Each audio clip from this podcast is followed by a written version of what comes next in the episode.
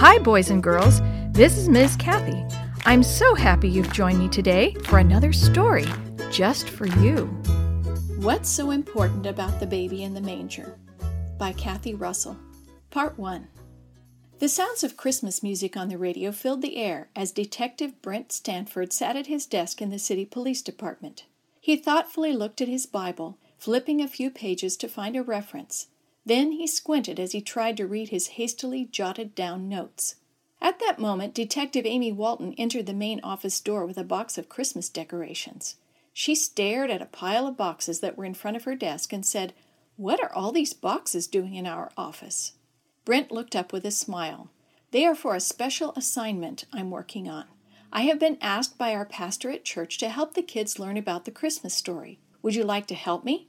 Sure. What's your plan? she asked. Last week, after our weekly basketball game, the kids at church were talking about what they wanted for Christmas, about going shopping, decorating their trees at home, and such things. One of the kids asked me, What's so important about the baby in the manger?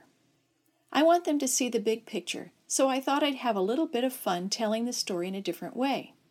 That sounds interesting. How can I help you? Amy asked eagerly. I could use your help to prepare items that represent the Christmas story and place them inside various boxes and containers. I plan to have the kids open them to discover clues, just like we do as detectives when we're looking for evidence on a case. I'm almost finished writing out the clues. Now I need to go home and find some items, boxes, and containers to use. Amy responded with enthusiasm. Let me see your list of items for the clues, and after I finish decorating our office, I can see what I have at home that we could use. Brent handed the list to Amy, who scanned it quickly. I think I might have some of the things you want that would be just right for your fun activity, said Amy. I'll let you know what I find, and then you may check those off of your list. Okay, said Brent. After we put everything together, let's meet at the church tomorrow night about 6:30 p.m. The kids will be there at 7 p.m. for our activity. Thanks for your help. Sure, I'll bring the items for the clues tomorrow. See you then. With that, Detective Walton took the list from Detective Stanford and sat down at her desk to make some notes. Then she set about decorating the office Christmas tree. This was going to be fun. At the office the next day, Detective Stanford laid out the boxes and containers he had brought, while Detective Walton added their clues and put a sign with a number on each container. The next evening, Detectives Stanford and Walton were at the church early, setting the boxes and containers in place. As kids of various ages began to enter the fellowship hall, they gathered over near a brightly decorated Christmas tree, lit with beautiful lights. The kids stood there admiring the tree and talking. Pastor Kenmore soon invited them to find a comfortable seat and introduced their guests for the meeting. Detective Stanford took the lead from there on. Merry Christmas, kids! I'm glad you could be with us this evening. I've brought Detective Walton with me from our police department to help with an activity that I think you'll enjoy.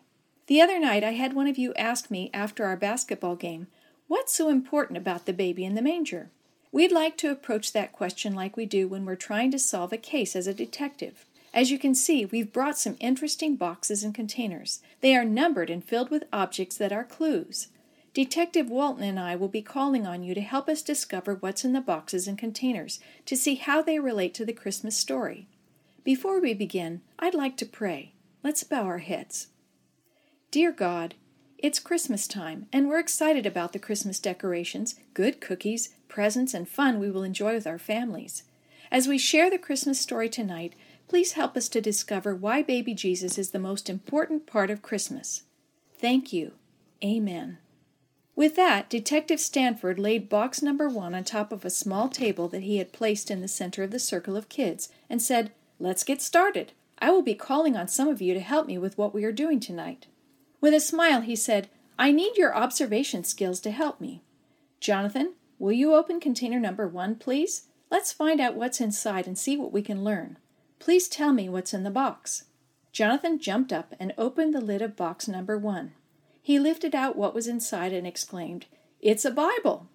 Right, Detective Stanford said.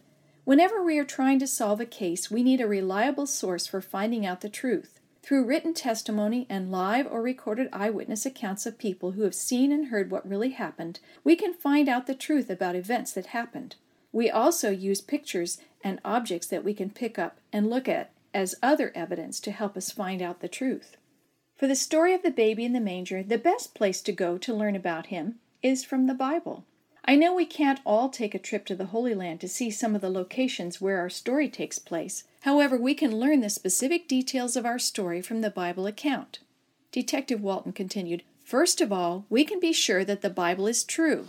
In a number of places, the Bible writers state that the Bible is true. In commandment number 9 of the Ten Commandments, God tells us not to bear false witness or lie.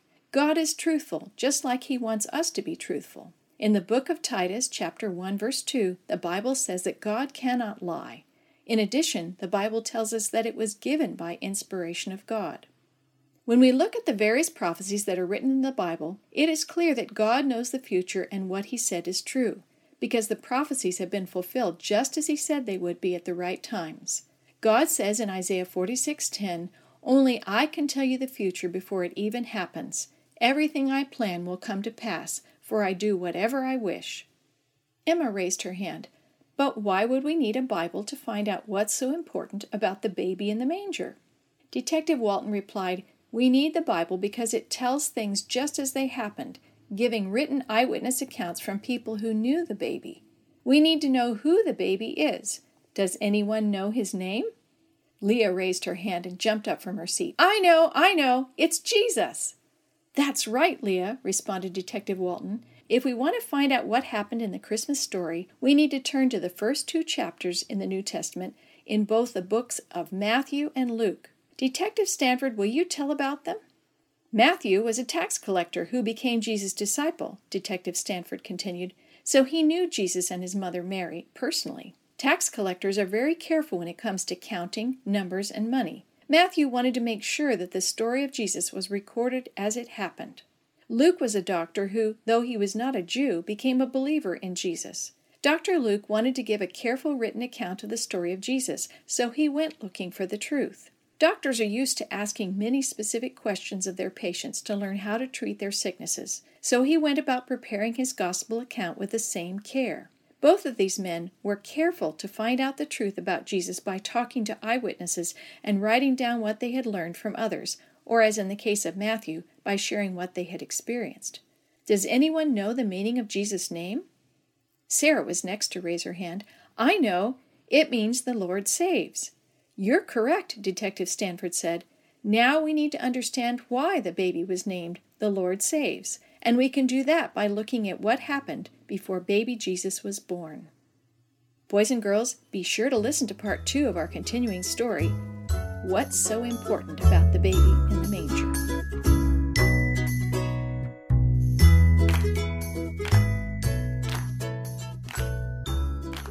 This podcast is a production of the Carolina Conference of the Seventh day Adventist Church.